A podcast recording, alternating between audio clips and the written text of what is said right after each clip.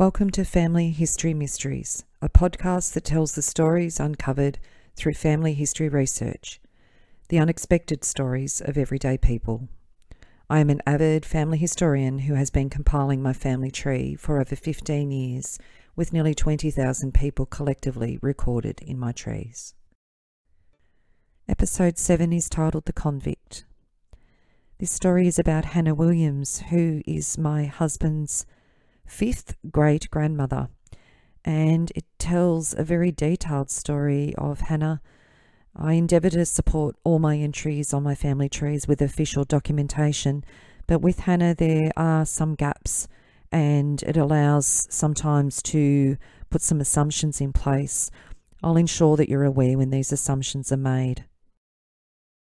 I was quite excited in looking into Hannah Williams's life and who she was connected to as it really tells the story of the First Fleet and the beginnings from 1788 onwards, and also in Tasmania with the development of the northern part of the colony of Van Diemen's Land, now known as Tasmania.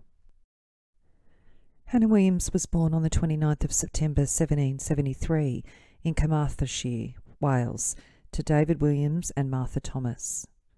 On the 14th of August 1800, at the age of 27, she was convicted in the court of the county of Carmarthen on suspicion of felony, breaking and entering, of the dwelling of Sarah Jenkins, and stealing two handkerchiefs and one flannel apron.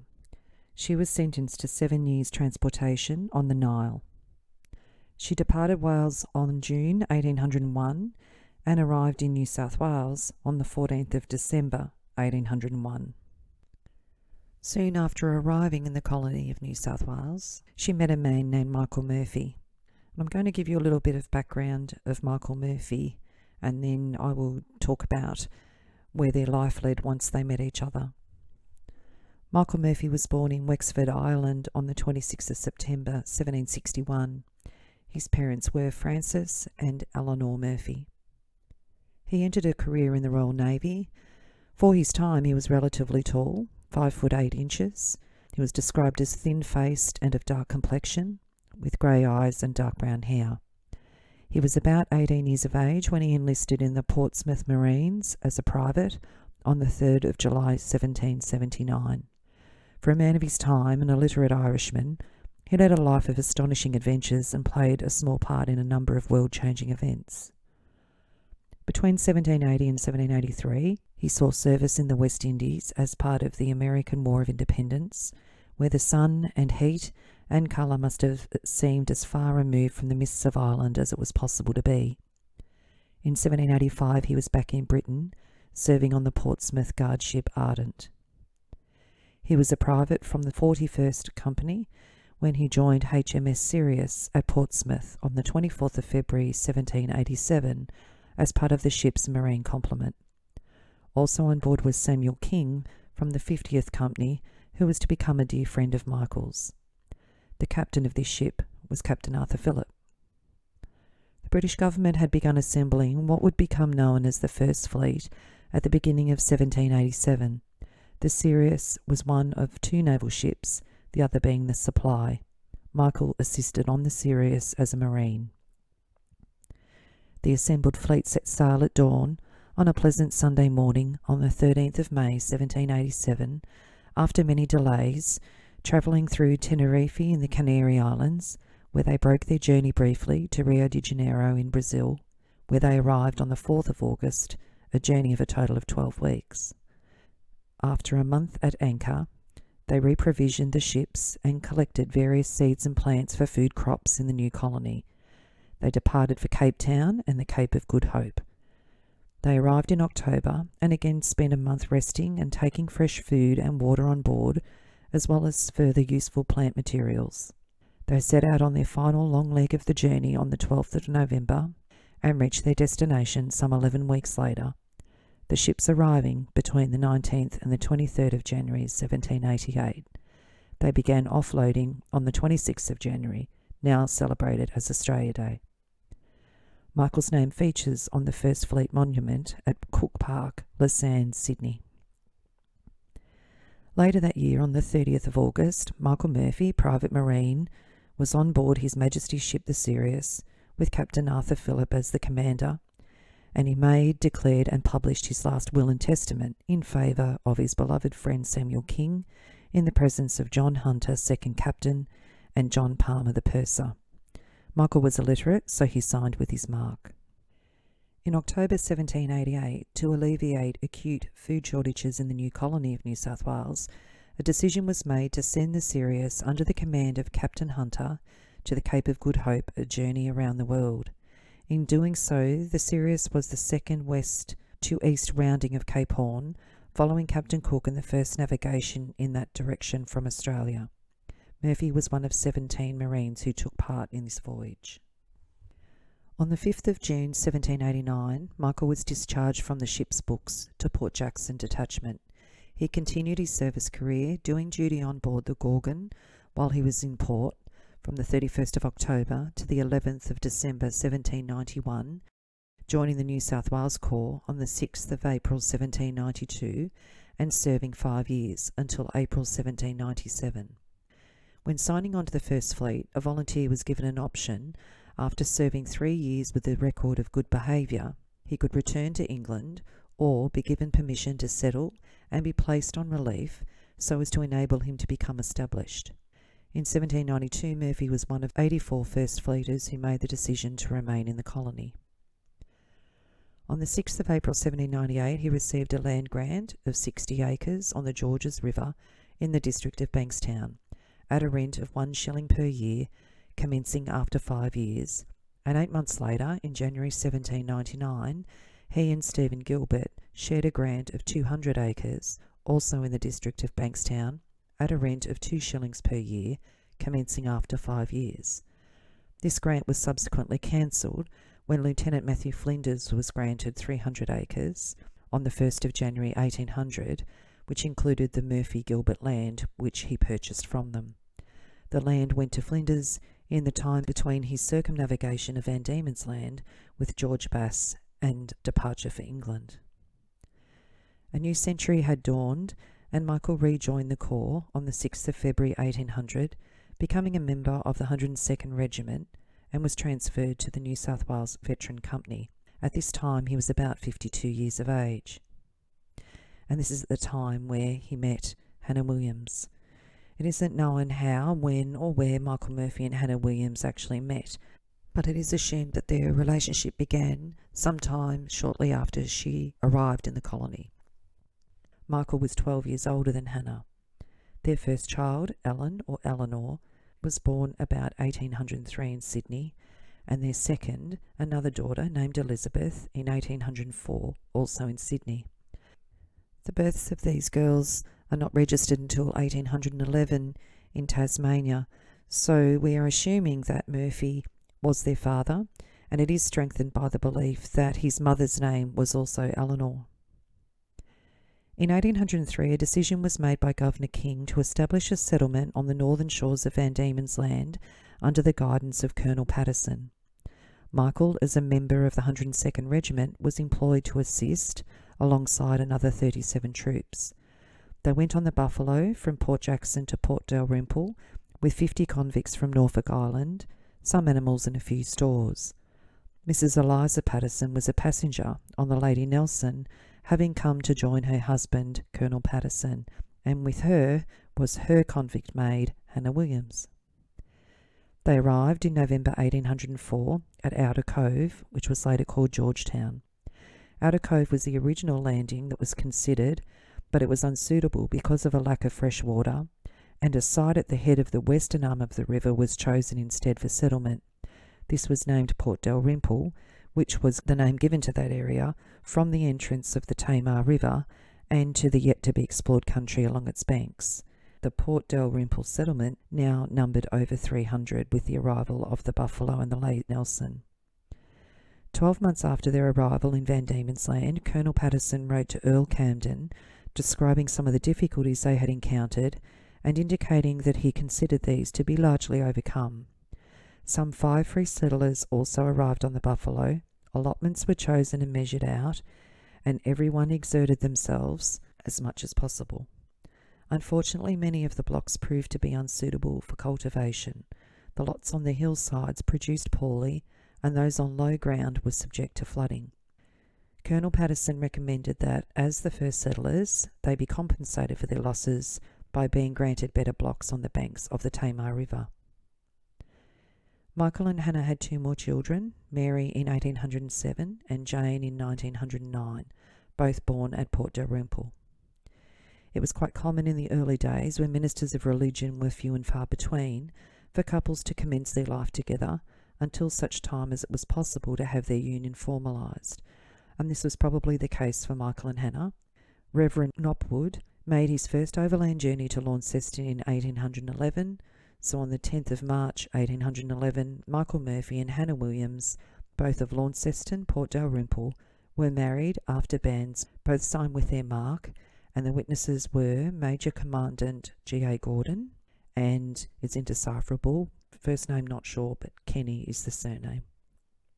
On that day, their four daughters, Eleanor, Elizabeth, Mary, and Jane, were baptized, and also Eleanor and Elizabeth had their births recorded. There were two more children a son, Michael, born 1812 and baptized at St John's, Launceston, on the 13th of March 1814, and Maria, who was born on the 6th of June 1814. Both were born at Port Dalrymple. By the end of 1813, Michael was given the job to oversee the evacuation of Norfolk Island. Norfolk Island twice served as a penal colony, the first time from March 1788 to February 1814. The colony of New South Wales transferred convicts that had been brought to Australia to the island.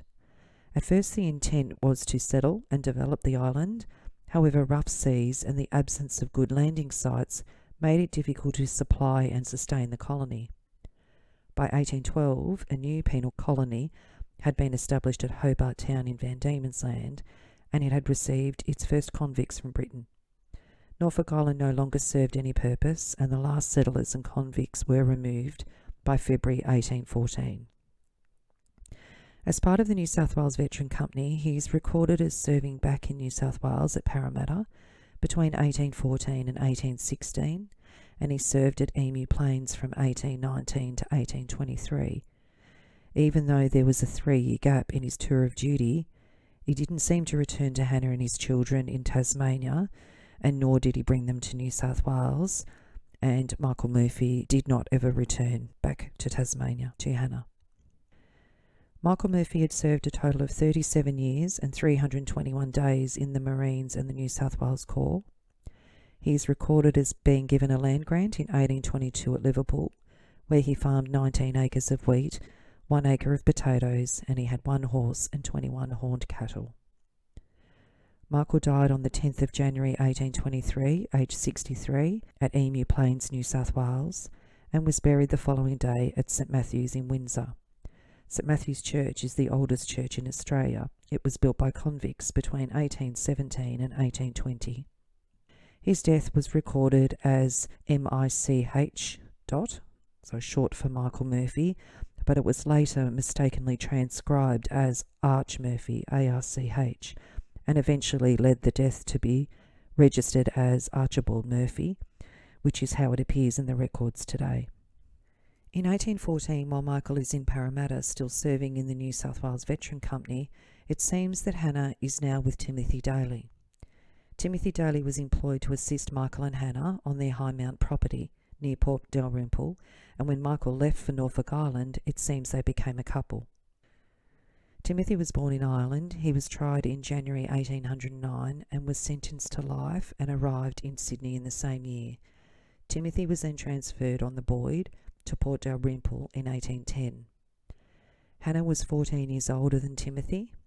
Two children were known to locals as being Timothy's. Anna, known as Anne, and Dennis were born and baptised with the Daly name. Anna was born in Port Dalrymple on the 8th of September 1817, and Dennis Bower Daly on the 21st of August 1819 at Port Dalrymple when Hannah was 43 and 45 years old, respectively. In fact, the children were baptised twice, the first time under the names of Daly and Murphy, and later in the Roman Catholic Church under the name Daly. And Dennis Daly is the ancestor that my husband's connected to.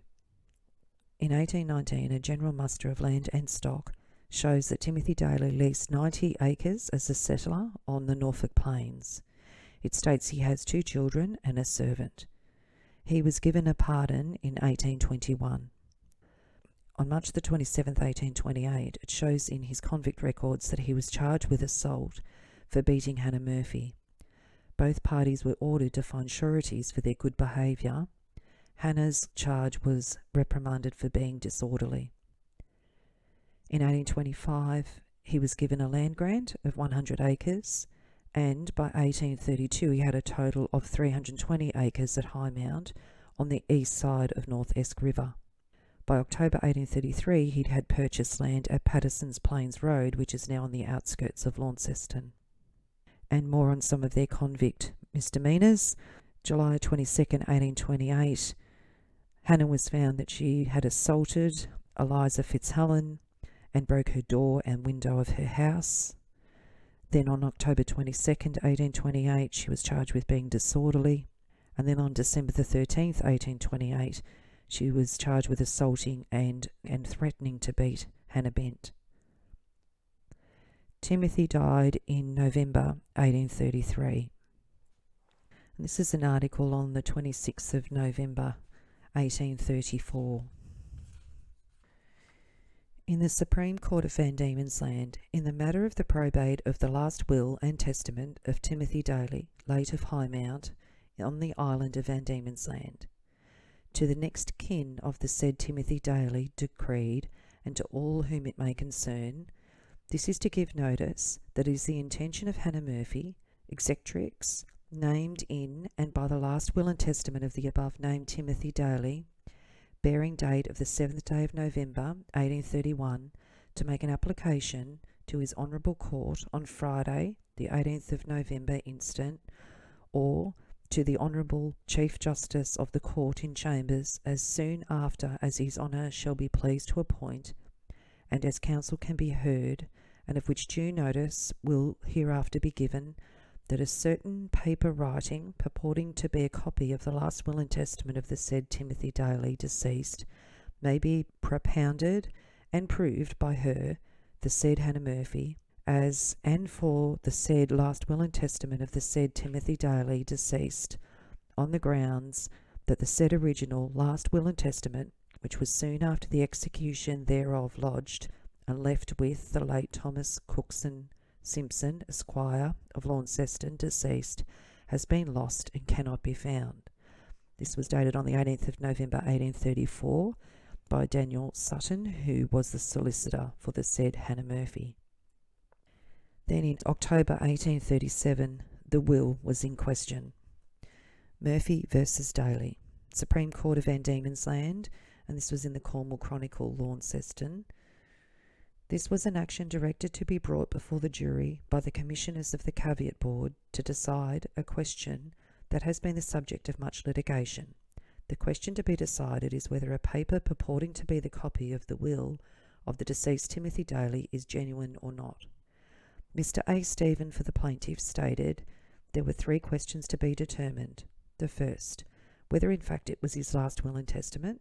The second, whether it was, as by law required, attested, and third, whether this document is a real copy of an original will. The counsel concluded his speech by saying that if the jury were of opinion that the principal witness, Joseph Bond Clark, together with Quinn and King, have not perjured, for these can be no mistake, then they are bound to give a verdict for the plaintiff. Her claim has been advertised three times via the Gazette, no caveat put in, but it is merely for the satisfaction of the Commissioners to ascertain the truth. The will left with Mr. Simpson, but could not be found after Mr. Simpson's death. Joseph Bond Clark sworn. I knew Timothy Daly, the deceased. I know Hannah Murphy since the latter end of 1830. Thomas Daly lived at High Mount, about two and a half miles from Launceston.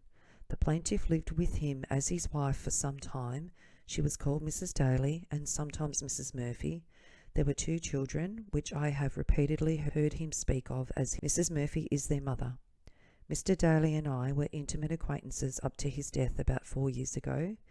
In the latter end of 1830, From the beginning of 1831, Daly was a licensed publican at Highmount, and at the end of 1831 he said he was very much indisposed from a fall he had had some time previously, and he should like to make his will and would send for Wallace Turner to make it. I told him that I would do it as well as Turner if he would explain his intentions. I told him to write down his intentions. He wished particularly to secure the old woman and his two children. I drew out a memorandum on paper of what his intentions were, and then made out the will ready for his signature. He was perfectly satisfied that it was according to his wishes. I read it to Mr. Daly, and he read it to himself. I said to him, This must be signed and attested as your last will and testament. I asked him who should witness it. He said Quinn, who was here, and King, who are both neighbours, and have known my affairs many a day. They were then both called in. Daly said to them, I want you to witness a will I have made to secure the old woman and the children. Quinn then asked him, What have you done with the last will I witnessed of yours with Henry Boyle? To the best of my recollection, Daly said, I don't know whether it was lost or stolen with my other papers. I told him I ought to have a copy of that will. He desired me to do so and keep it. He then executed the will. I made a copy of it, and then Daly said, I shall place this in my friend Mr. Simpson's hands for fear that any accident may befall me, or I may be shortly taken off. The copy was compared by Quinn, King, and myself. I think Quinn compared it by taking it into his hand. Both copy and original were lying on the table at the same time. I should know the copy again. Daly told me shortly after that he had placed the original in Mr. Simpson's hands. This is a true copy of the original that Daly signed. My own Quinn's and King's signatures are to it. The original had a seal to it. I swear this is a true copy. I signed Daly's name in the copy. It was executed on the 7th of November 1834 to the best of my recollection. Mr. Simpson died in 1832. I have never heard of Daly having executed any other will since. I had the copy in my possession and produced it for the first time, I think, June or July 1834. This witness underwent a most rigid cross examination from the Attorney General, who conducted it with a strain of irony that kept the court in continual laughter. The learned gentleman sarcastically alluded to the very excellent character the witness had received from Mr. Stephen. Nothing, however, was elicited to induce him to alter his evidence. Timothy Quinn corroborated his friend Mr. Joseph Bond Clark's evidence as to the making of the will, except in the important fact that instead of Mr. J. Clark signing the copy, Mr. Daly did so himself. Charles King confirmed the statement of the last witness. William Phillips was sworn, but being drunk, his evidence was not taken and he was ordered out of the court. Mr. David Williams sworn. I often heard Timothy Daly say he would make his will and leave his property to his children and Mrs. Murphy. He had been hurt by a cart, and a few days afterwards he told me he had got his will made by Peter Fowler. This was about nine or ten years ago. About five or six years since, I heard him speak of another will. He said he had made a fresh one, and had made over a farm at Highmount to his daughter, and another to his son after Mrs. Murphy's death. He said his will was done by Clark. Daly often went to Mr. Simpson's.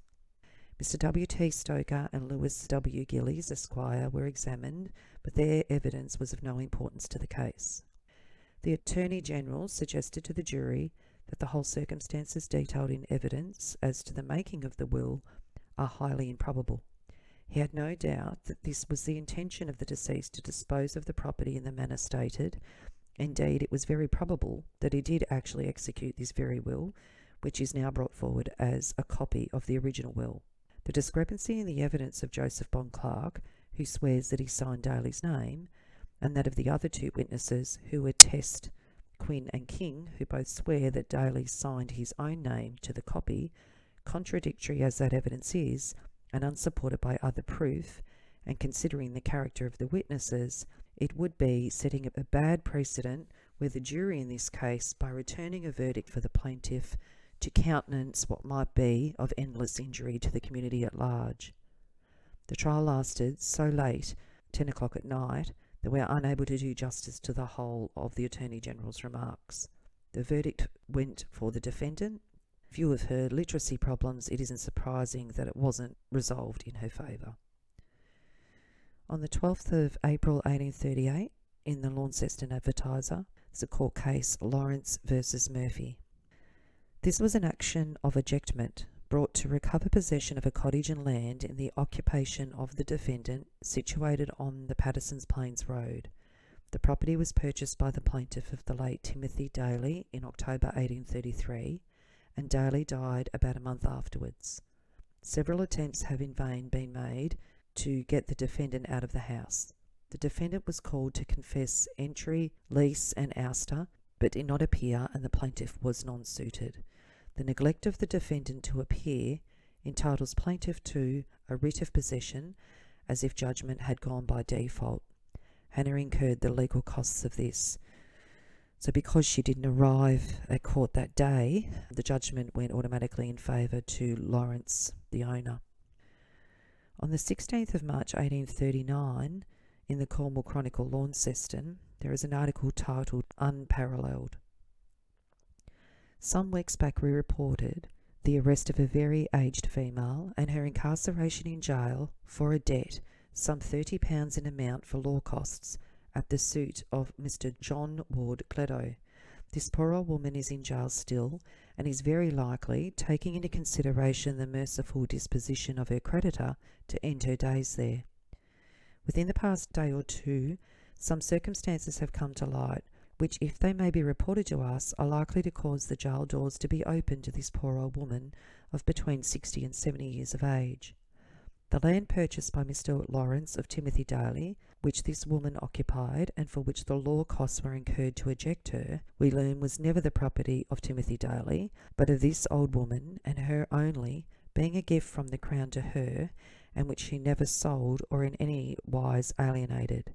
If this be the case, we think Mr. Gleadow will regret having put the poor old decrepit female into a dungeon for a paltry bill for law costs. We are at a loss to imagine how Mr. Gleadow acquits his conscience of this act. He professes to be very religious. Is such an act justified by his religion? Can Mr. Gleadow find a precedent for his act in the Scriptures? Can he find upon record in any country the circumstance of an almost bedridden old woman bordering on 70 years of age, the mother of a very large family, having been incarcerated in an unwholesome dungeon for a paltry debt for law costs? The veriest pettifogger in England would not have hazarded such a deed. Poor old woman!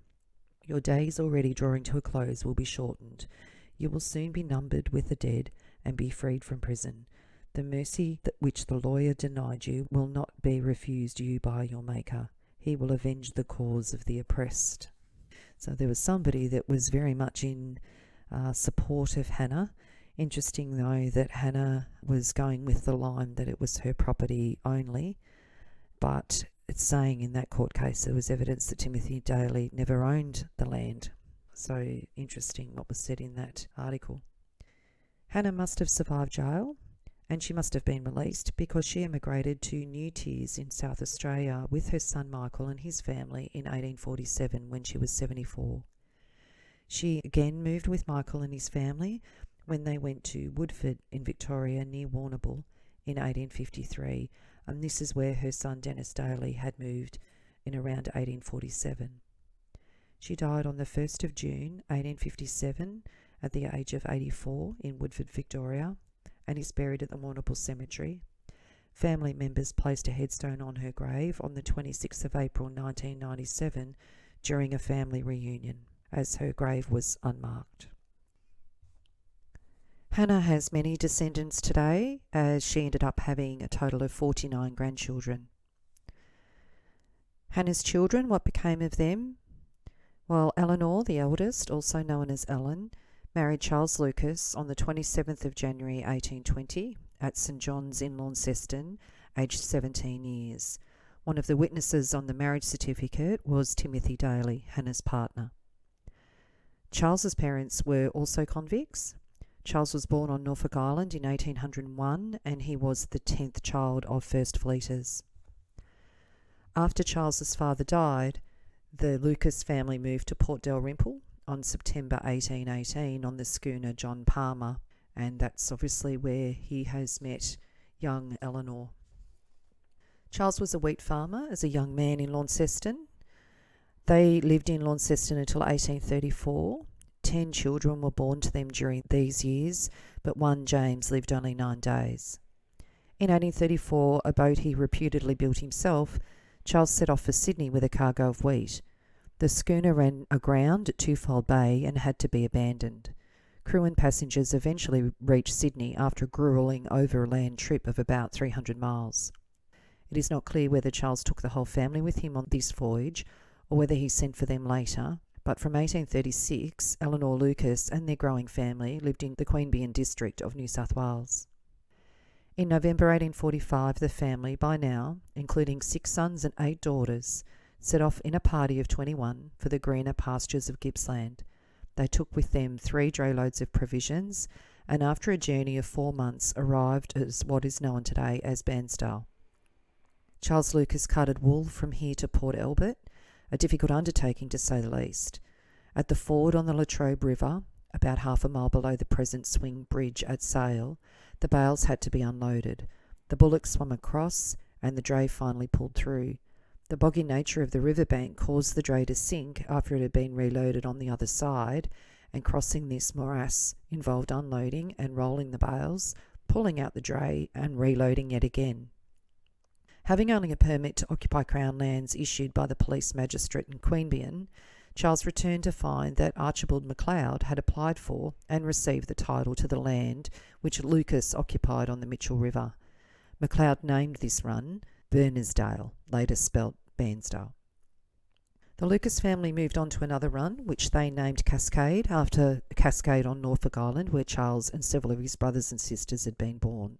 They lost many head of cattle here in attacks by Aborigines, and becoming disheartened, sold out to Bodmin, who renamed the property Trenton Valley. From here, in October 1845, Charles Lucas moved to Woodside and had another property called Cascade. At this time, he must have been querying the wisdom of the move from New South Wales. However, things improved, and he later bought out Bunteen from a run higher up on Bruthen Creek and subsequently also occupied lowlands on Lake Wellington. In 1856, Lowlands is recorded as being stocked with six horses, 300 cattle, and 5,000 sheep.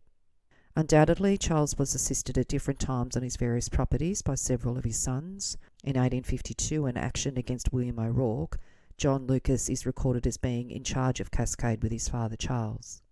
Eleanor died at Tarraville, Victoria, near Woodside, on the 15th of July 1881, aged 78 and Eleanor and Charles in the end had a whopping 16 children.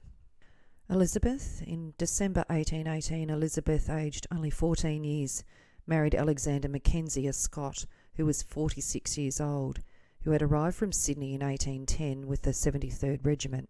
Mackenzie had formed an association with a convict named Anne Clark, and it appears to have fathered at least one of her two children. At the end of his army service, he moved to Tasmania and took up a land grant and married the much younger Elizabeth. However, shortly after they married, Clark arrived in Tasmania with her children and took up residence with Mackenzie, forcing his wife Elizabeth to return to her family. Fortunately for Elizabeth and her descendants, Mackenzie died in December 1819, leaving Elizabeth officially a widow at the age of 15. In 1822, now aged 18, she embarked on her second marriage, this time to John Porter, a 19 year old settler and the third son of Sam Porter and Mary Giles, both of whom had been transported to Sydney. John and Elizabeth were married on the 4th of February 1822 at Georgetown, Tasmania. Charles Lucas, the husband of Elizabeth's sister Eleanor, was witness to the marriage. John, Elizabeth, and Charles all signed with an X, as they were all illiterate. On the 24th of June 1836, just short of his 34th birthday, John Porter died, leaving Elizabeth with seven children and a widow for the second time at the age of 32. Ten months later, Elizabeth married for the third time to William Hughes, whose occupation was given as a splitter. Nothing more is known about Hughes except that he probably moved to South Australia with Elizabeth as a timber worker in the Mount Lofty Ranges. By January 1851, Elizabeth is also known to have been in South Australia, where she was living in Alberton, a present day Adelaide suburb, and was the informant at the birth of her granddaughter. On June the 18th, 1854, Elizabeth died. She was only 50 years of age, and the cause of her death was consumption, which in other words was tuberculosis. She was buried four days later in the Alberton Cemetery, which no longer exists. There's not much known on the third child, Mary. I do know that she married John Tuckfield on the 27th of March 1826 at New Norfolk in Tasmania when she was 20, and her husband died only four years after their marriage. I'm unable to find any official records of death or any other records of children for Mary. Hannah's fourth child, to Michael Murphy, was Jane. Jane married Theophilus Futrell on Christmas Day 1826 at St John's in Launceston. In 1837 and 1839, they're on shipping records showing that the family visited more than once from South Australia to Launceston and back. Jane and Theophilus had seven children, and Jane died on the 4th of October 1857 at Launceston, Tasmania. The fourth child, Michael, married Sarah Elizabeth Baker on the 22nd of June 1836 in Launceston. As mentioned, his mother accompanied him and his family to South Australia and Victoria. They had 12 children. Michael died on the 16th of March 1889 at Dipton, New Zealand, aged 77. His daughter Jessie had moved there in 1881 and uh, he must have gone over there to live with her as an older man. Their fifth child, Maria, married Samuel Futrell, who was the brother of the Theophilus Futrell, on the 21st of June 1830 in Launceston, Tasmania. They had a daughter, Amelia, in 1834 Maria died on the 22nd of September 1834, and the Independent Launceston newspaper states, We regret to learn the sudden death of Mrs. Samuel Futrell of York Street at the age of 22 years, leaving a disconsolate husband and infant daughter to lament her premature departure. Unfortunately for Samuel, their daughter Amelia died of rheumatic fever on the 4th of July 1855 in Launceston when she was only 20 and the two children Hannah had with Timothy Daly. The firstborn was Anne. She married Philip Davis, who was a livery stable keeper in Launceston on the 31st of August 1837, aged 19. Her husband died nearly three years after they married, and Anne herself died of a stroke, only aged 22, on the 10th of September 1839 in Launceston. Dennis, he moved to Woodford, Victoria by the time he was 27 and farmed there. He married Mary Ann Moncrief Mailer, the daughter of a prosperous landowner of the district who Mailer's flat is named after. And on the 9th of February 1847, they married at Port Fairy, Victoria, which was then known as Belfast. They had three children Susan, Robert, and Jane, and my husband descends from Susan. Dennis died on the 30th of January 1852 at his farm at Grasmere near Woodford, and an inquest was held as he was only 32 years of age. And I'll just read you the inquest. The inquest on the body of Dennis Daly, Visitation of God, Belfast, inquest 1st of February 1852. In an inquest here by Andrew W. Hume, MD Coroner, at Daly's farm, on the body of Dennis Daly, 1st of February 1852. Thomas Edwards, being duly sworn in, states, I am a labourer. I was living with the deceased Dennis Daly.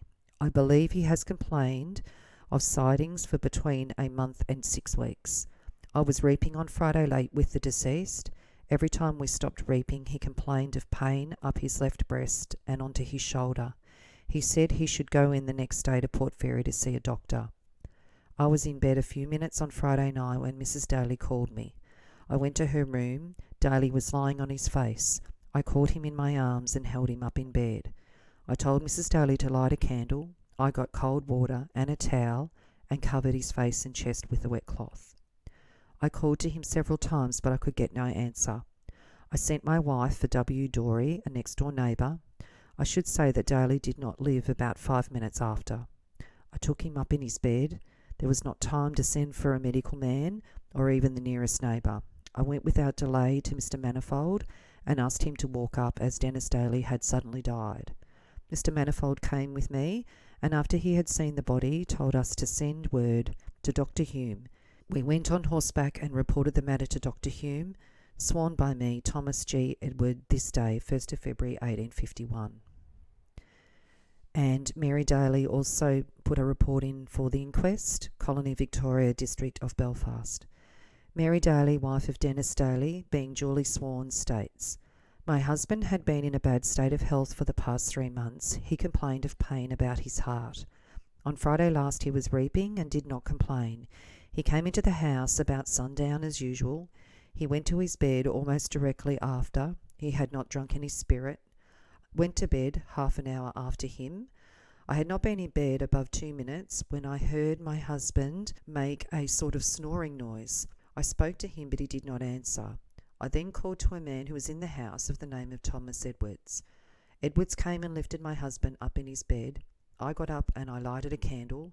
While I was lighting a candle, Edward called to his wife to bring cold water and a cloth.